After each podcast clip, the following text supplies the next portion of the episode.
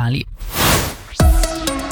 a due news. E apriamo parlando di trasporti. Entro dicembre 2023 il trasporto pubblico subirà un aumento dei prezzi generalizzato del 4,3%. L'annuncio è stato fatto da Allianz Swiss Pass spiegando che questo è da ricondurre a un aumento dell'offerta e per far fronte alle difficoltà economiche riscontrate dalle ditte di trasporto in seguito alla pandemia e all'inflazione. I prezzi verranno però stabiliti nei prossimi mesi dalle comunità tariffali di riferimento come ci dice la portavoce della Svizzera romanda di Allianz Swiss Pass, Florian Merch. De multiples raisons expliquent la volonté d'augmenter les tarifs. La volontà di aumentare le tariffe deriva dall'attesa situazione finanziaria dei trasporti pubblici. L'inflazione dopo l'ultimo aumento dei prezzi dei trasporti avvenuto nel 2016 è aumentata del 7% e questo senza contare il Covid che ha fortemente danneggiato le riserve delle imprese di trasporto. La decisione di aumentare le tariffe che si applica a livello nazionale deve ancora essere confermata mentre nelle singole regioni sono le comunità tariffali di riferimento a decidere. Nel caso del Ticino quindi parliamo di comunità arcobaleno Arcobaleno che ha la sovranità tariffaire. Una notizia che non fa felice nessuno e che rischia di rendere vani gli sforzi fatti negli ultimi anni per incrementare l'utilizzo del trasporto pubblico fra la popolazione. Per la gioventù socialista, inoltre, l'aumento va a colpire il ceto medio, poiché gli incrementi saranno più consistenti in seconda classe piuttosto che in prima. Per la Giso sentiamo Nicolò Mazzi da Motti.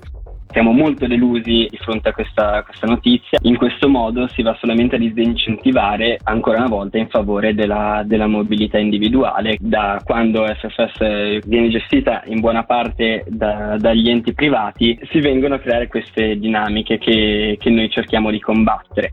Un'altra cosa che troviamo abbastanza scandalosa di questa proposta è proprio che si va a ripercuotere su ceto medio-basso. Per la seconda classe c'è un aumento generale del 4,8%, mentre per la prima classe solamente l'1,9%.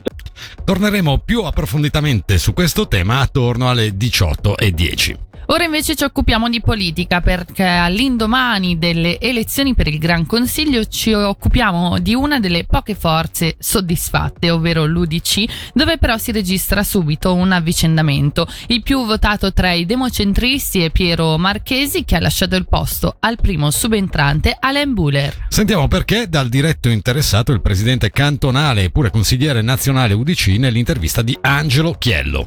Ma io ho già, ho già detto al partito che mi ha chiesto di candidarmi per il Gran Consiglio di essere a disposizione, dunque di fare tutto il possibile per cercare il successo dell'UDC, ma di non essere interessato alla carica in Gran Consiglio proprio perché eh, il tempo è quello che è, sono impegnato a Berna, sono sindaco di un comune e dunque difficilmente avrei potuto conciliare tutte le cariche assieme. Dunque da, da ieri ho subito detto che non accetterò questa carica e eh, permetterò dunque di subentrare ad Alain Bühler che è il primo subentrante affinché lui possa portare avanti questo mandato con l'energia, la forza e il tempo giusto. Quindi una questione di coerenza di impegni alla base, ma non rischia di rimanere un po' deluso l'elettore che ha posto la crocetta proprio sulla lista UDC e sul nome magari di Piero Marchesi? Ma non credo, anche perché mi sembra abbastanza evidente che le due cariche, dunque Consiglio nazionale e Gran Consiglio, non sono incompatibili per legge, ma mi permetto di dire lo sono abbastanza a livello, a livello, di tempo. Tante sedute del Gran Consiglio sono pianificate quando ci sono le sessioni a Berna, le commissioni avvengono durante la settimana, dunque quando ci sono le sessioni a Berna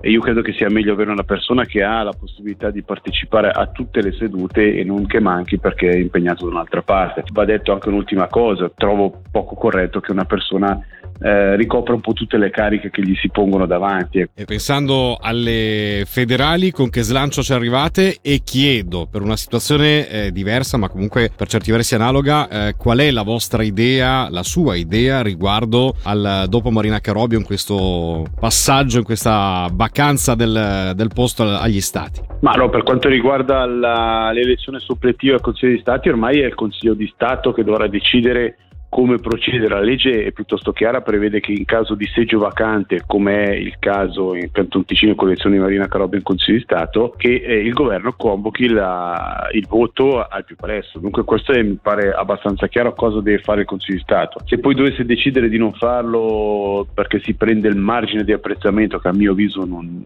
non dovrebbe avere, beh, ne prenderemo le, le, dovute conseguenze. Poi però guardiamo noi a, a ottobre per le elezioni federali soprattutto cercando di ottenere un buon risultato sulla scorta di questa vittoria che registriamo soprattutto in Gran Consiglio. E di politica torneremo a occuparci intorno alle 18.30, stavolta con Giuseppe Sergi, neoeletto per MPS, MPS che ha però perso un seggio in Parlamento e con lui faremo una prima analisi di questo dato. Cambiamo tema e parliamo della truffa del falso nipote che si ripresenta e i casi sono in aumento in tutto il Ticino. A Montecarasso negli scorsi giorni è stato arrestato un cinquantenne polacco sospettato di aver preso parte ad un raggiro ai danni di un anziano del Luganese per un ammontare di diverse migliaia di franchi. L'arresto è stato possibile anche grazie ad una segnalazione. L'uomo dovrà rispondere di truffa aggravata, contravvenzione alla legge sugli stupefacenti, infrazione alla legge sulla circolazione stradale e guida in stato di inattitudine. Parliamo di musica, la Svizzera sarà rappresentata anche dal ticinese Giorgio Be- Besomi agli Euroskills 2023 di Danzica in Polonia, al via il 5 settembre. I campionati delle professioni Besomi gareggerà come posatore di pavimenti. Ci spostiamo ora a Vernate. Il 30 marzo è stata consegnata l'opposizione alla domanda di costruzione di un'antenna 5G definita in un comunicato molto potente con oltre un chilometro e mezzo di raggio d'azione. Tra la popolazione sono state raccolte 319 firme e nel comunicato stampa diffuso ai media viene spiegato che i cittadini hanno ingaggiato uno studio di ingegneria per una perizia dettagliata, dalla quale si evincerebbe un'infrazione e un'omissione da parte del dell'operatore che costruirebbe l'antenna.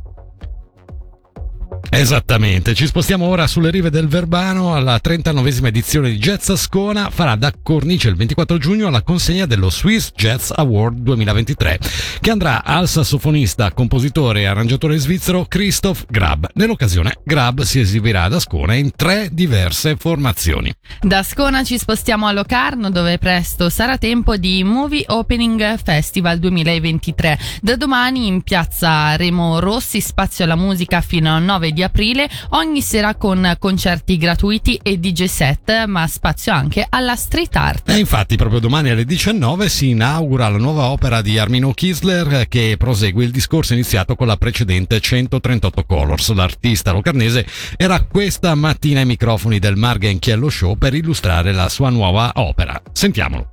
Il progetto dell'anno scorso era veramente di ordinare la piazza, di dare un, una cosa diciamo molto orizzontale, colori molto ordinati, dare calma, ecco.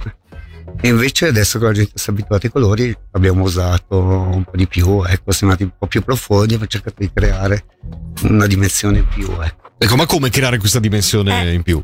E con i cerchi, sei bolle cerchi, un po' perfetti, un po' meno, un po' storti, un po' tantissimi colori. Quanti metri sono da, da realizzare? Sono 180 metri quadrati, però ce l'abbiamo fatta, ancora mezza giornata di lavoro ben finita. Ok, quindi è quasi, quasi finita questa opera. Eh, domani sera c'è l'inaugurazione. E con la presentazione di questo evento che partirà domani in piazza Remo Rossi a Locarno, noi chiudiamo questo spazio dedicato alla cronaca regionale e ci ascoltiamo Lizzo. Il suono dell'informazione a due news.